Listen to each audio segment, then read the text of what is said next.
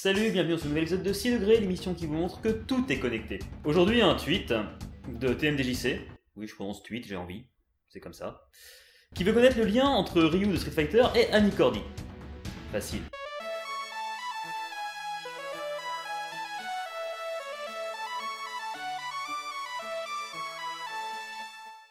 Allez, c'est parti Ryu de Street Fighter est joué par Byron Man dans le film de 1994. Byron Man à ne pas confondre avec Iron Man.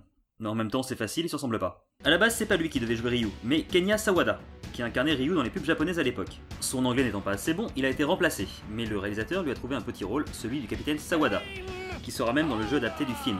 En parlant de l'adaptation vidéoludique, Byron Man n'avait jamais joué à Street Fighter avant d'accepter le rôle. Sa seule partie fut quelques mois après le tournage dans une salle d'arcade. Alors qu'il jouait son propre personnage, pour voir à quoi il ressemblait, un pickpocket lui a fait les poches. C'était la première et dernière fois qu'il a joué à un jeu de la série. Dans le film Street Fighter l'ultime combat, on retrouve Jean-Claude Van Damme et Kylie Minogue dans les rôles principaux de Guile et Camille. Pour cette fois, je vais résister à l'envie de vous parler de Jean-Claude, notre sauveur, pour me concentrer sur Kylie.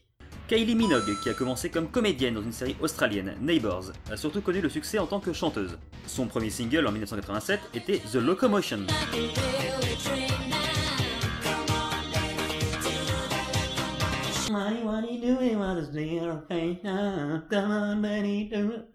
Non, je suis pas fan du tout. C'était une reprise d'une chanson de 1962 interprétée par Little Eva. Everybody's doing a brand new dance now. Come on, baby, do the locomotion. La même année, une reprise avait été faite en français sous le titre de Le Locomotion par Sylvie Vartan. est le premier train qui vous fera danser, ouais. Invitez tes copains qui savent bien twister, ouais. Je pense que c'est mon nouveau morceau préféré. Sylvie Vartan, star internationale qui a entre autres chanté pour l'ouverture des JO de Séoul en 88 ou tourné dans un spot de pub japonais pour Coca en 85. Elle fut accessoirement la femme de Johnny Hallyday. Ils ont eu un enfant, David Hallyday, et ont travaillé ensemble pendant des années. Johnny Hallyday, chanteur, idole des jeunes, qui sont vieux maintenant, mais aussi, on l'oublie souvent, acteur, et pas que pour jouer son propre rôle comme il le fait dans qu'un film par an maintenant. Le rock'n'roll n'est pas mort pour ceux qui sont rock et qui ne sont pas morts. Il est notamment apparu en 69 dans Le Spécialiste, un western spaghetti, Si je voulais, je pourrais te tuer. Je veux te voir ramper comme un verre. Je suis là, shérif. Comment as-tu fait? Secret du métier. ou encore dans Terminus en 87, un mix entre Mad Max et Death Race 2000. Si on coupe à travers champ, on peut les blouser. C'est ce que j'allais faire.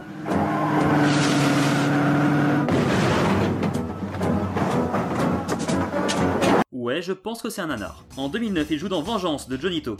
Attention, ne confondez pas avec La Vengeance de Marseille. Ça a pas grand chose à voir.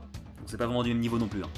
Et bon, y a pas de Johnny dans le film de Marseille, donc... euh, Moi je suis un mec de la pauvreté. Des Mercedes, Mon grand-père il est mort pour ce drapeau. Et à ma grand-mère et ma mère ils ont. Dans Vengeance, Johnny remplace Alain Delon, qui avait originellement été choisi par le réalisateur, mais il n'avait pas aimé le scénario. Ce manteau est bien à toi.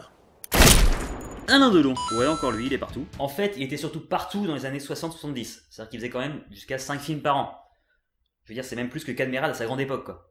Si Johnito le voulait pour son film Vengeance, c'est sûrement à cause de son rôle dans le film Le Samouraï de Jean-Pierre Melville en 67. Film qui l'avait déjà inspiré, comme il a aussi inspiré John Woo pour son chef-d'œuvre The Killer en 89. En même temps, Le Samouraï a marqué beaucoup de réalisateurs. Alain Delon donc, qui en 1968 et 1971 joua dans deux films, Adieu l'ami et Soleil Rouge, tous les deux avec un acteur américain qui n'est autre que Charles Bronson. Charles Bronson, surtout connu pour sa série de films Un justicier dans la ville et son rôle dans Il était une fois dans l'Ouest de Sergio Leone. Sergio Leone qui le voulait absolument pour sa trilogie de l'homme sans nom, mais Bronson refusa à chaque fois laissant sa place à Clint Eastwood, dans Pour une poignée de dollars, et pour quelques dollars de plus, et Le bon, la brute et le truand. En 1968, il finit par accepter de jouer pour Leon dans le cultissime Il était une fois dans l'Ouest, où il reprend un peu le même genre de personnage que Clint Eastwood dans la trilogie de L'homme sans nom, après que celui-ci ait en fait refusé de rempiler pour un quatrième film avec Sergio Leone. L'année suivante, Branson jouera dans Le Passager de la pluie de René Clément, aux côtés de Marlène Jobert et Annie Cordy, qu'on doit maintenant appeler Baronne depuis 2004 et son anoblissement par le roi des Belges Albert II. Et voilà, c'était le lien entre Ryu et Annie Cordy. Merci à tous pour les retours sur les épisodes précédents et les propositions à chaque fois, qui sont nombreuses. Faut faire du tri. Une fois de plus, un gros merci à Mea qui m'aide aussi pas mal sur les épisodes. N'hésitez pas à laisser en commentaire euh, ou en tweet euh, les noms des personnes dont vous voulez connaître le lien, je trouverai. Toujours. T M J C.